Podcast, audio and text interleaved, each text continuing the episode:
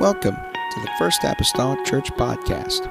Our church mission is to love as God loves, showing compassion to every soul, thus winning those souls and equipping them to be sent out to plant and to harvest. Thank you for joining us today, and we hope that you are blessed by today's podcast.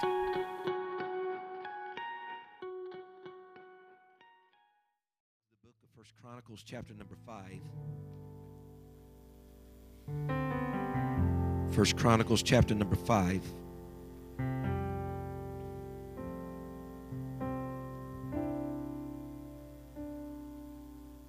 I feel like this evening that maybe the Lord, not maybe, that's a word of uncertainty, but the Lord would have something for us. and uh, now, the thing about sermons and preaching is I have an inside track that I know where I'm going. You don't. And so the disconnect sometimes happens because I think you know everything I know. You don't. So there might be a little bit of walking with me here tonight. But I feel like the Lord would talk to us. He meant through His Word. Amen. Glad for each and every individual is here. We're glad to have Addie Mae with us. We've adopted her this weekend for, for Saturday and today, and that's okay. We're happy about that. Amen.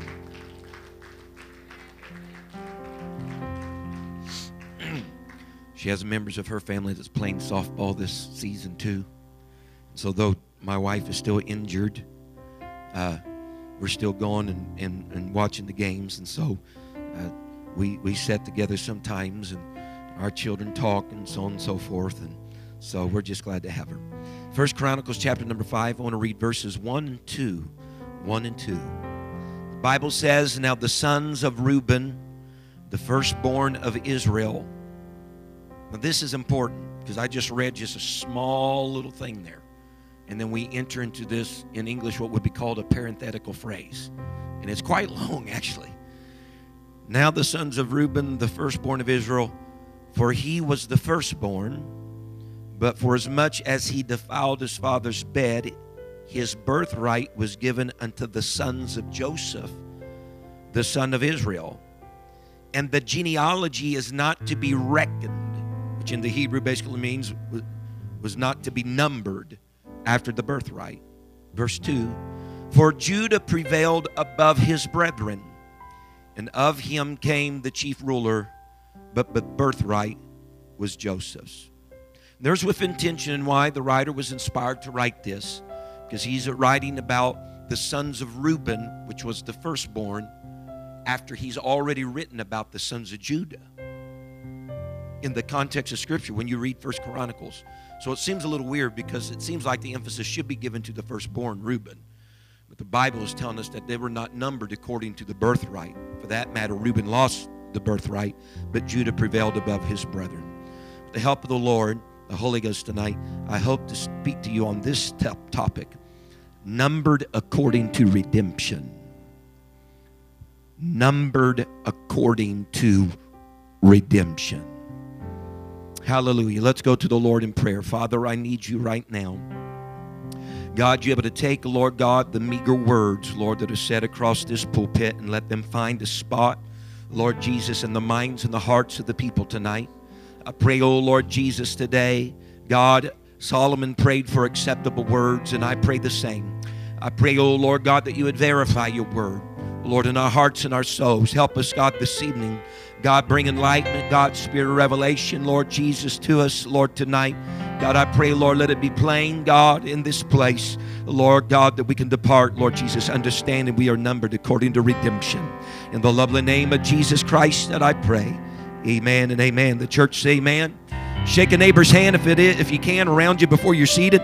That just gives me a chance to get a drink of water.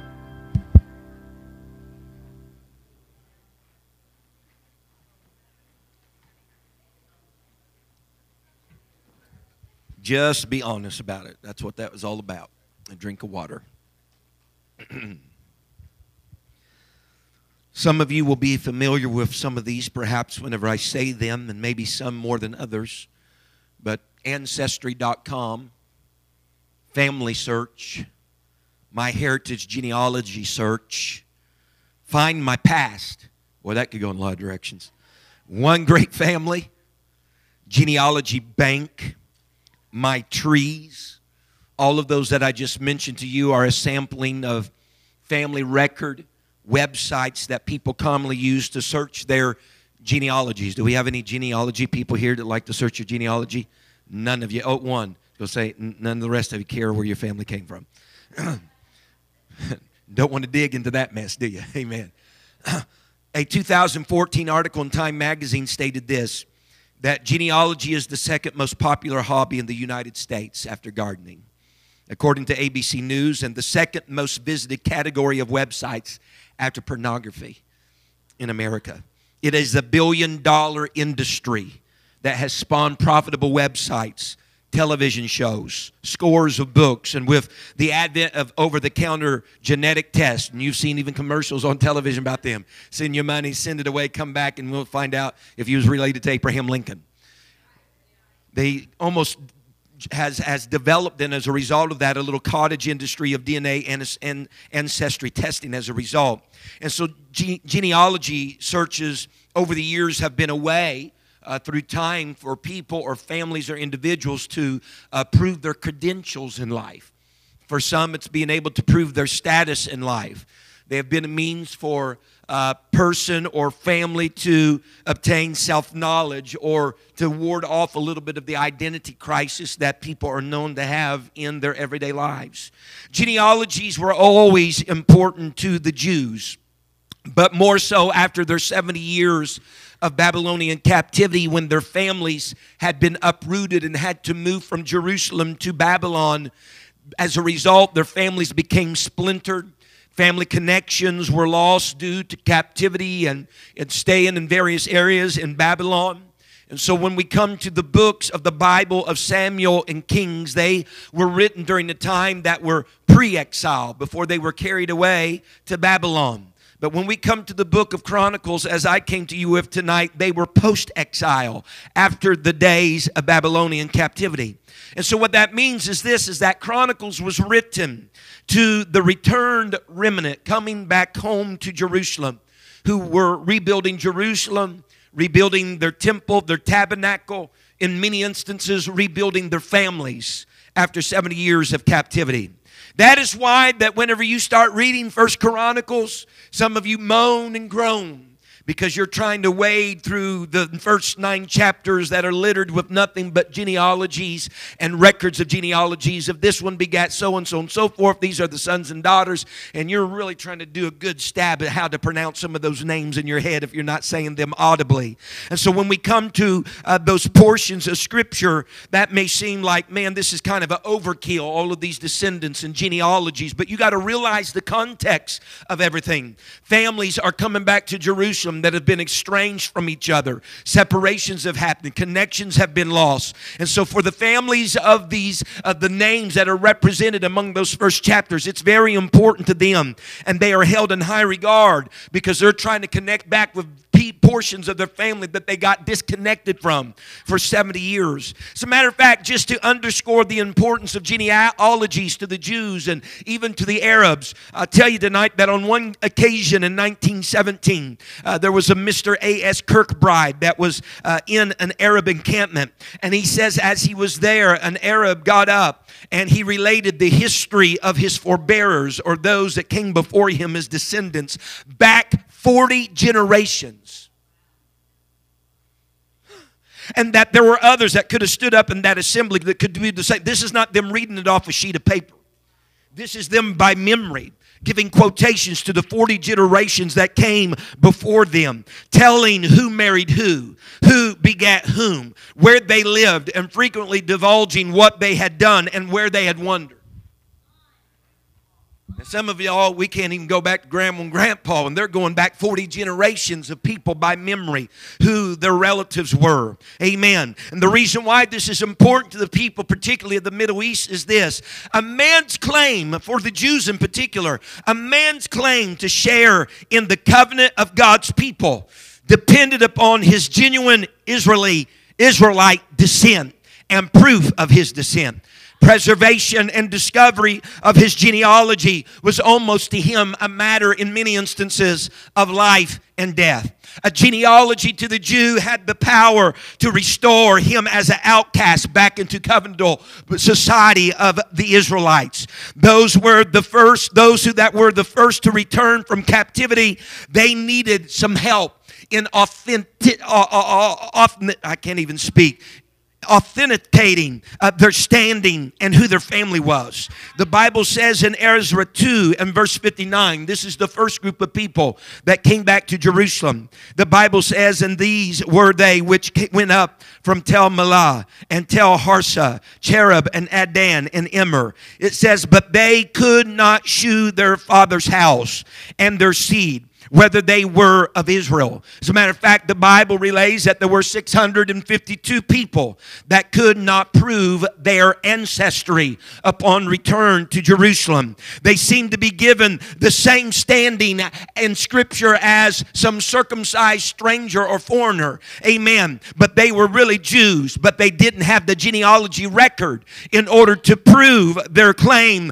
of Israelite status. And so, without a genealogical proof, the tribal lands of their forefathers could not be parceled back out to them because they didn't have proof of their family. Everything that Joshua distributed to the 12 tribes, it would not come to them now that they had returned because they did not have proof. The Bible says in verse 62 that these sought their register among those that were reckoned by genealogy or numbered by genealogy, but they were not found. Amen. It says, therefore, they were, at, were they as polluted put from the priesthood. In other words, there were some that said, Our family is a part of the Levites. Our family are part of the family of Aaron. We know we are. But since they did not have proof of their ancestry or genealogy, they were kept from positions and status of priesthood because they could not be numbered according to their genealogy. The Bible says that in this episode, that a man had married a daughter of Barzillai, and he preferred the name of Barzillai over his own. And so rather than giving her his name, he took her family name upon him, a very noble name, amen. But he took that over his Levite name, and as a result, he had a noble name by all human standards, but he lacked any priesthood connection because they couldn't trace his ancestry, they couldn't trace his genealogy. There were those with lineage, amen, that could not be proved, and so they were ineligible for serving in the priesthood. They could not show their father's house, they could not tell whether or not, amen, by those that were accounting all this, whether their seed had any connection to priesthood status. And since they could not be reckoned or numbered by genealogy, they were denied their place, their land, their priesthood. Someone say amen.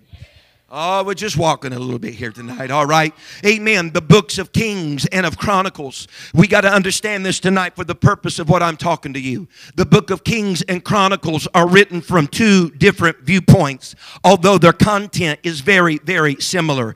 Kings holds to the perspective of a human perspective, while Chronicles holds to the perspective of a divine perspective. For instance, tonight, when you read 1 Kings 14 and verse 20, it says that Jeroboam slept with his fathers. That's a human perspective. But when you read the same account of Second Chronicles 13 20, it's relayed like this The Lord struck him and he died.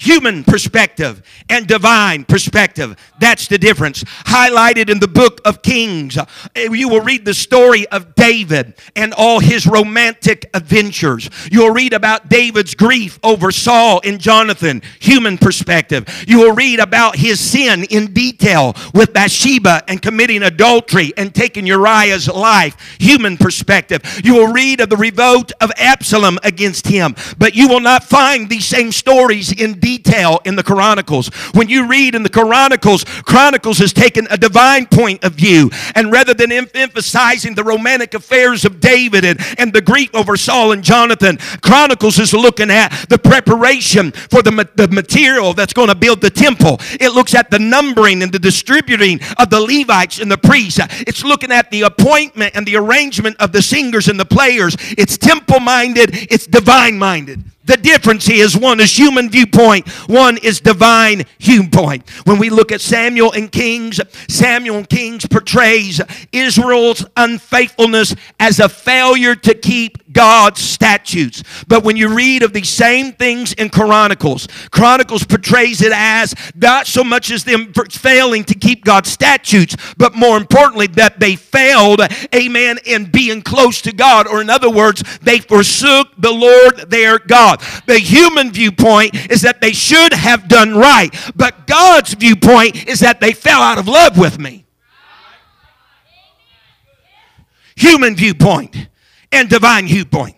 That's the reason why when we come to our text in First Chronicles chapter number 5, that is why the sons of Reuben are being accounted for in the fifth chapter of First Chronicles. And the sons of Judah were mentioned in the second chapter of Chronicles because although Reuben was the firstborn and his sons were the firstborn, they were not mentioned first because Chronicles is not looking through the eye view of a human viewpoint. It's looking through the eye view of a divine viewpoint. And whenever the writer begins those little parentheses and that parenthetical phrase, which was quite long, he gives us a little understanding that Reuben was born first, yes, and that he had the birthright. The birthright was always tied to the firstborn, yes. And yes, he was the oldest, but he had forfeited his birthright because of the lewd deed of defiling his dad's bed. Amen. And of doing that, he lost his birthright.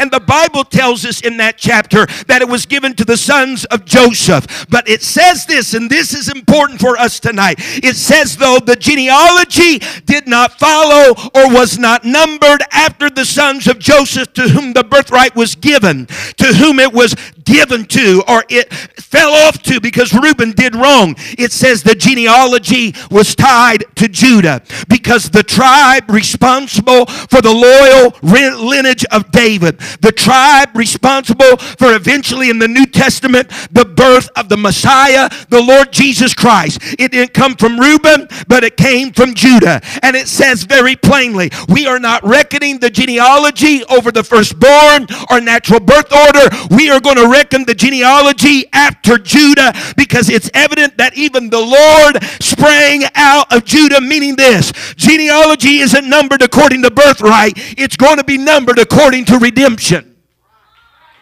Someone just say amen.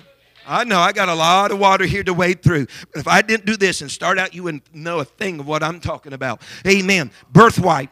Birthright was more predicted or predicated rather upon birth order than it was a person. If you're born first, you got the birthright. It's more predicated upon birth order than it is a person. The genealogy, though, the writer says in Chronicles with a heaven viewpoint, he says it's not going to be numbered according to who came first. It's not going to come according to birth order. It's going to be numbered according to redemption. Someone say amen. Think back for a little bit concerning Judah. Think back a little bit concerning the tribe of Judah. The Bible says that Leah was the tender eyed daughter of Laban, if you'll remember. Rachel was the one that Jacob really loved, and Leah was the tender eyed daughter of Laban. Amen. But she was given first to Jacob. Amen. For his years of service. As a matter of fact, the Bible proclaims that in the morning, and whenever Jacob arose the next morning after his wedding day, he saw that it wasn't Rachel, but instead it was Leah. And he said to Laban these words Imagine being Leah in these shoes. What is this thou hast done to me? Can you imagine waking up from the wedding night and your husband looking at your father in law and saying, What in the world have you done to me? Think about being Leah for a moment, how she felt about such words because Jacob loved Rachel more than he loved Leah. And the Bible says, whenever the Lord saw that Leah was hated, that's the words he used. Whenever the Lord saw that Leah was hated, he opened her womb and had Rachel to be barren. And the Bible says Reuben was the firstborn. And Leah thought, now the Lord has looked upon my affliction. Now I've had this child, Reuben. And yet the Bible says she had another child called Simeon. And when he was born, Leah thought, man, God has heard, amen, that I was hated waited and he's opened up my womb. Surely I'm going to get in good standing with Jacob. And then the Bible says the Levi was born. And Leah thought, surely, amen, Jacob would be joined to me now as a result of this child. He'll give me attention. And then the Bible says another child was born. And when that child was born, its name was Judah. And the Bible says that Leah praised God and that she left off bearing. In other words, can I convince or somehow submit to you tonight? God had opened up the womb of Leah uh, in order to try to find some good standing in the eyes of her husband Jacob. He closed up the womb of Rachel, but he opened up the womb of Leah. And whenever Leah finally got to the fourth child, Judah, the Bible says she stopped bearing because I believe she thought, I've had Reuben, I've had Simeon, I've had Levi, I have Judah. Surely this fourth child can redeem me in the eyes of my husband. Someone say amen. I know that Judah had his failures. I, I, know there were moments in his life that were always stellar. Amen. But there were other moments that surpassed all. Like the time, if you will remember, when he offered his own life as a pledge for his brother's life, Benjamin, when they were standing before Joseph. The Bible says in Genesis 44 and verse 33, Now therefore I pray thee, this is Judah's plea to Joseph, let thy servant abide instead of the lad as a bondman to my Lord, and let the lad go up with his brethren. In other words, Judah is making a self sacrificial offer, amen, unto Joseph. He's saying, Here, won't you take my life for his life, my service for his service? That does nothing more but picture the Redeemer that was to come, that gave his life for our life, amen, that took the punishment of the cross on his shoulders so we wouldn't have to take it. And so the Bible says the blessings, Jacob's blessing upon his life was on this wise. 49 and 10. The scepter, he said, when he's blessing the boys, he said, The scepter shall not depart from Judah, nor a lawgiver from between his feet until Shiloh come. Unto him shall the gathering of the people be. You know what he's saying? He's saying, We're not going to number according to birthright. We're not going to number according to who come first. We're not going to uh, number according to birth order, but we're going to number according to redemption. I set Judah in the family for a promise. I set Judah in the family family for the purpose of giving birth somewhere in the lineage to a Messiah. We're not numbering according to natural heritage or ancestry or genealogy. We are numbering according to redemption. That's why Judah is named before Reuben. That's why Judah prevailed above the rest. It's contrary to natural order. And that is the way, if you'll note, that God operated throughout the pages of time. He says, We're not doing it according to genealogy, we're doing it according to redemption. That's the reason why Isaac trumps Ishmael. That's the reason why Jacob trumps Esau. That's the reason why Perez trumps Zerah. That's the reason why Manasseh trumps Ephraim. All those other boys were firstborn, but a second in line came forth because it wasn't about genealogy, it was about redemption.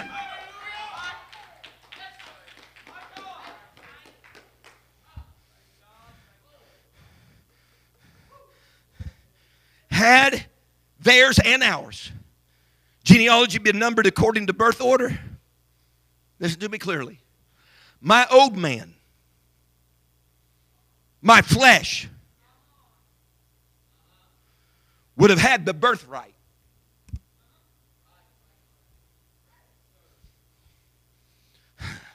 But Paul McGee, as a born again Christian of water and spirit, my genealogy is not numbered by what came first.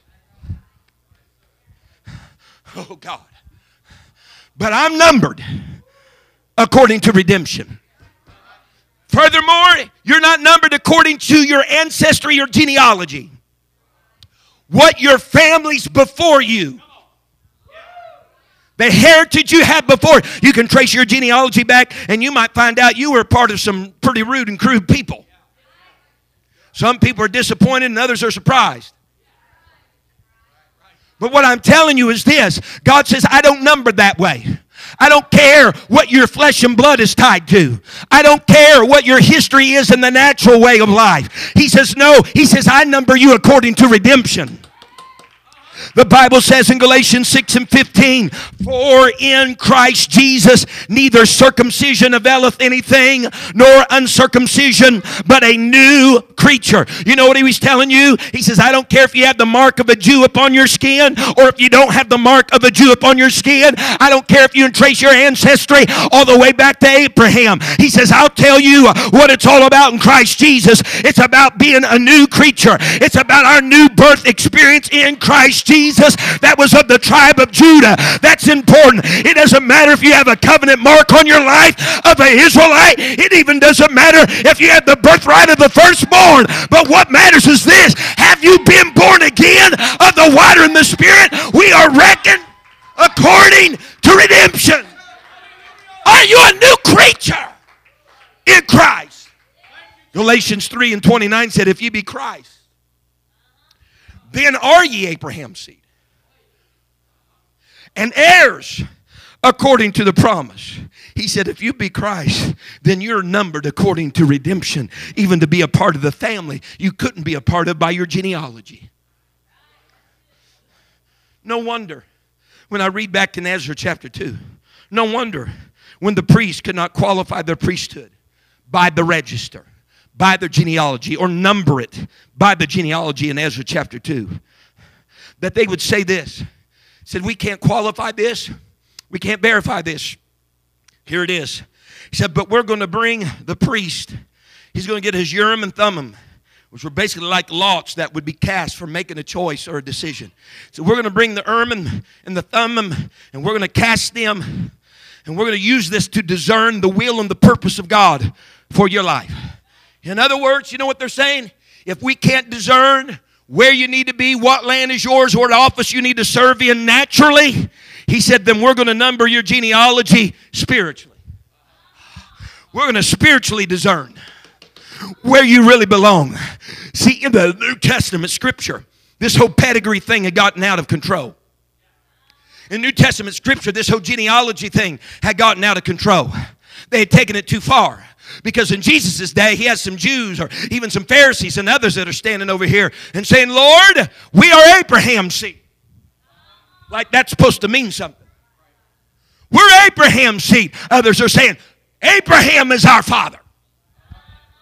Abraham is our father. See, things had gotten out of hand because people were keeping their genealogy just so, keeping track of every every branch, if you will, of the family, and wanting to use that as clout, wanting to use that as evidence, wanting to use that as sway. But that didn't work with Jesus. They thought genealogy was equal to right standing with God. They thought their family tree was equal to right standing with God. But whenever John the Baptist came on the scene, he addressed that type of mentality, and he said, "Bring forth therefore fruits worthy of repentance and begin not to say within yourselves, uh, We have Abraham to our father. He says, I say unto you uh, that God is able of these stones to raise up children to Abraham. What are you saying, John? I'm saying this is not reckoned according to genealogy, this is reckoned according to redemption. He must be born again.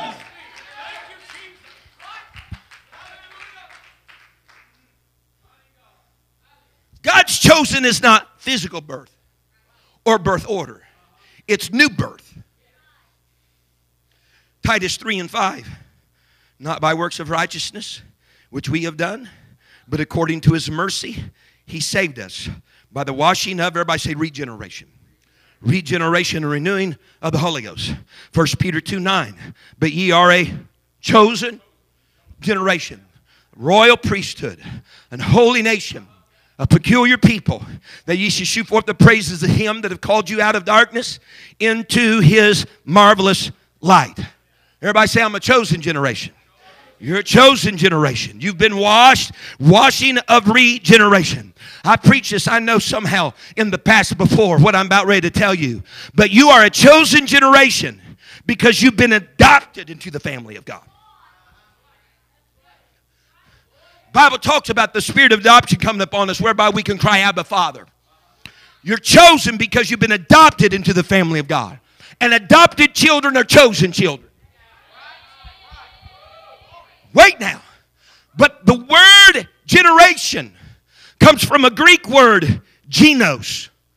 That's where we get our English word gene or genetics. Your genes and your genetics come from your family.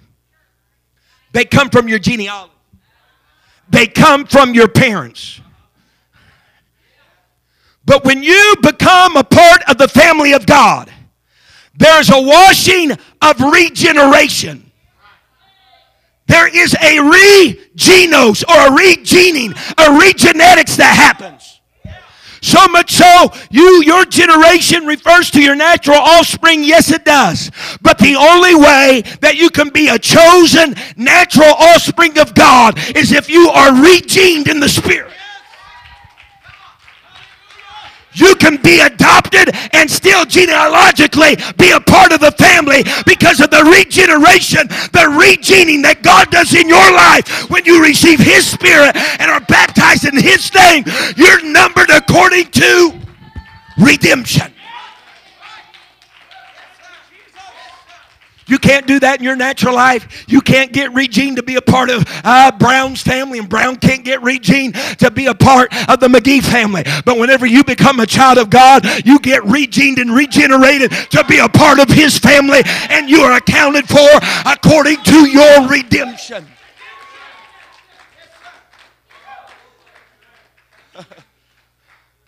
Someone say, Amen.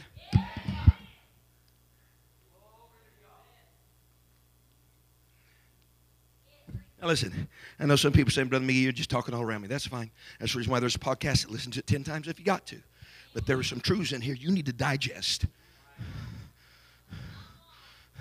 One of the Greek word groups the word regeneration comes from is Janeo. Anybody that's taught a home Bible study already understands what I'm talking about right now. Janeo. In the context of salvation, Janeo means born or birth or as in to receive a new origin.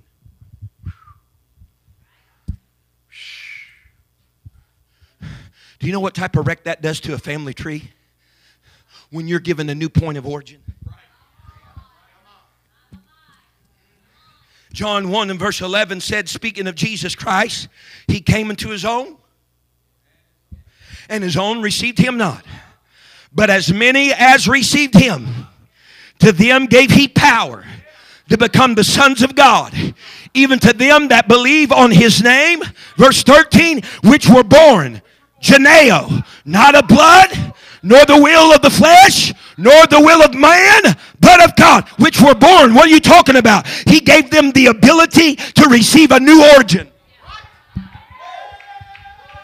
So you can come from a bunch of liars, cheaters, fornicators, whoremongers, but whenever you receive the Spirit of God, you're accounted according to redemption, and He can give you a new place of origin, a new beginning, a new start, a new place you can trace yourself back to.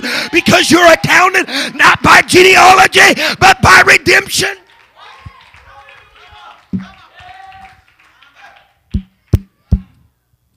So sons of God are not so much so natural descent, but sons of uh, sons of Abraham also were not automatically assumed to be sons of God or children of God because of their genealogy, not numbered, not reckoned according to their birthright, but numbered according to redemption. And those that have received Jesus Christ, and those that received the I wish I had a bunch of sinners in the house, and those that receive the, the power to redeem them are those that receive a, a new origin and become the sons of God. It's according to our redemption. When we stand before the Lord someday, amen, unless you've been born again of the water and the Spirit, the only port of origin He has is the start of your ancestry tree. But if you've been born again of the water and the Spirit, when you stand before God, you know what He goes back to? You, your new point of origin where He intersected your life and you'll be numbered on that day as we are standing here tonight according to your redemption.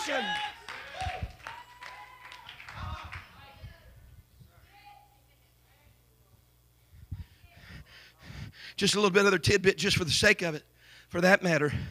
Janeo, that Greek word, that, that, that to receive a new point of origin or to be born or birth, listen to me, is chiefly used of men begetting children in the Bible. Not that they gave birth to them, but when it speaks of the begets, uses the word Janeo to receive a point of origin. It's chiefly used of men begetting by men begetting children in the Bible.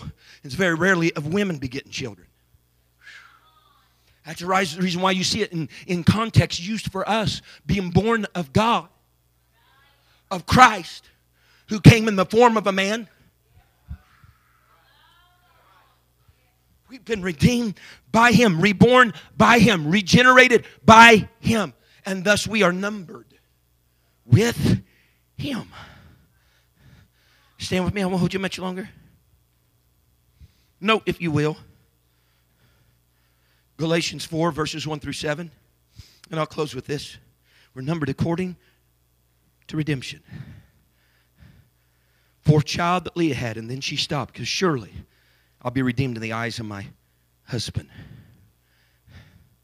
He's self sacrificing himself for his brethren, another mode or act of redemption. From him would come David, from him would come Jesus Christ. It's not numbering this in Chronicles with a divine heavenly point of view over who was first, Reuben. No, we're doing it according to redemption. The Bible says in Galatians 4 and verse 1 Now I say that the heir, as long as he is a child, differeth nothing from a servant, though he be Lord of all.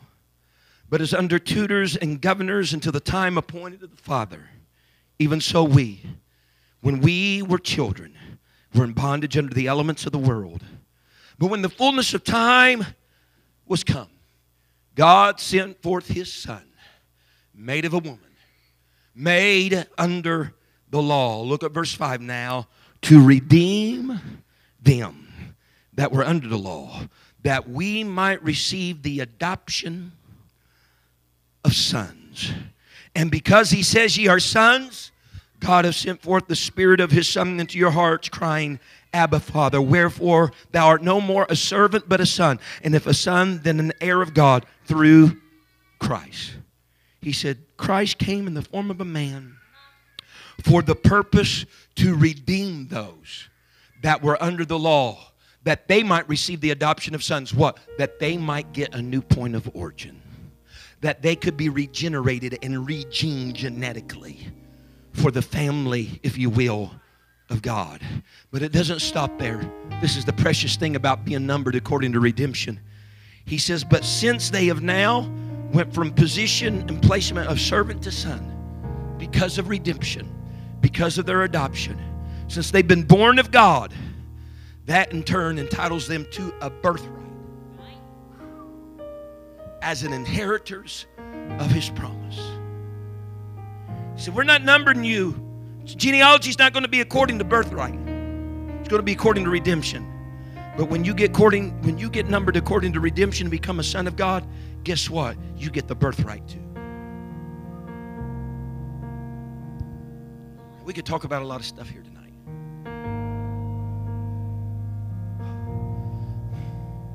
Because there was a time in the Old Testament, the king and the kingdom was separated. You had the 10 northern tribes that involved Manasseh and Ephraim, which was Joseph's sons, who the birthright belonged to, which was primarily land. But then you had Judah of the south, the southern tribe, that where it said the scepter's not going to depart from him. So there was a time, Brother Terry, as Israel was divided, we had the scepter of the king on one side and the land of the kingdom, the birthright on the other side. But the problem is this the Lord said that He divorced Israel. Plainly says that. And Israel was carried away into Assyrian captivity, Judah was carried away into Babylonian captivity. Israel never came back. There's this division. An Old Testament word says that if a man tries to go back and marry the woman that he's divorced, it could not be done so. Could not be done. Old Testament law. Whew. It's kind of the story of Gomer and Hosea, really. Because when we get to the New Testament, because of Christ's death, burial, but getting back up, everybody knew what went into the ground isn't necessarily the same that came up from the ground. You know what happens now? New creature has the ability to go back and marry his divorced wife now. That's, probably, that's probably like a Wednesday night Bible study. But what I'm saying is, in by virtue of that, the king and the kingdom comes back together when Hosea goes marry Gomer just one more time. What is that? That's not genealogy, that's redemption. That's there's people standing where they're standing tonight, not because of genealogy, it's because of redemption. There's people that we minister to that's going to receive the Holy Ghost this coming weekend in Wyoming. It's not going to be because of genealogy. It's going to be because of it's going to be, it's going to be because of redemption. Their firstborn was their firstborn was quite a treat. That flesh was quite a treat. It taken them down roads, taking some of us down roads, places that we're not proud of, and unless we're absolutely asked, we'd rather not even talk about. Thank God it's not according to what was born first. Amen. For our instance, it's who was born second or born again. I'm numbered according to redemption. Let's raise our hands all across this place tonight. Father, I need you. Father, I need you. God, there are people, God, there may be people even right here tonight that believe that they can't make no path forward with the Lord because they have a history in their family tree. They have a history in their genealogy. They know where they've come from. They know perhaps where they're presently standing. And in their mind, it's like, I'm not good enough. I'll never be good enough to have it. But that's not the way that we reckon it. That's not the way that we number it. You can be born again. You can have the Spirit of God come and live inside of you tonight, and it can change your family tree. It can change your genealogy. It can bring an outcast into the family.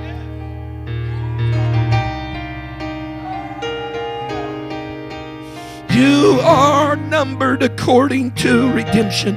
And the great God of glory that was born from the tribe of Judah, He is here in this place tonight. And He's wanting to rewrite the story of somebody. He's wanting to rewrite, if you will, the ancestry and the genealogy of somebody. He's wanting to give somebody a new point of origin, a new place to begin from. He wants to pray, take you from being the servant to the son and give you a birthright of inheritance that you never had before because you've changed family trees. Hallelujah. This altar is open tonight. And I advise, let us just come forward tonight. Let us as a group just come forward tonight. If you've been redeemed, you need to raise your hands tonight and thank God you're numbered not because of your genealogy or your birthright, but because of your redemption. And if you've not been redeemed tonight, you can raise your hands because the Redeemer is here. Yes! We need a divine perspective in this matter. A divine. You are mindful of me, that you hear me when I call. Thank you for listening. If you would like more information about our services and activities, you can find us on Facebook, Instagram, and Twitter with the username FACMC. Again, that's FACMC. Thank you and have a blessed day.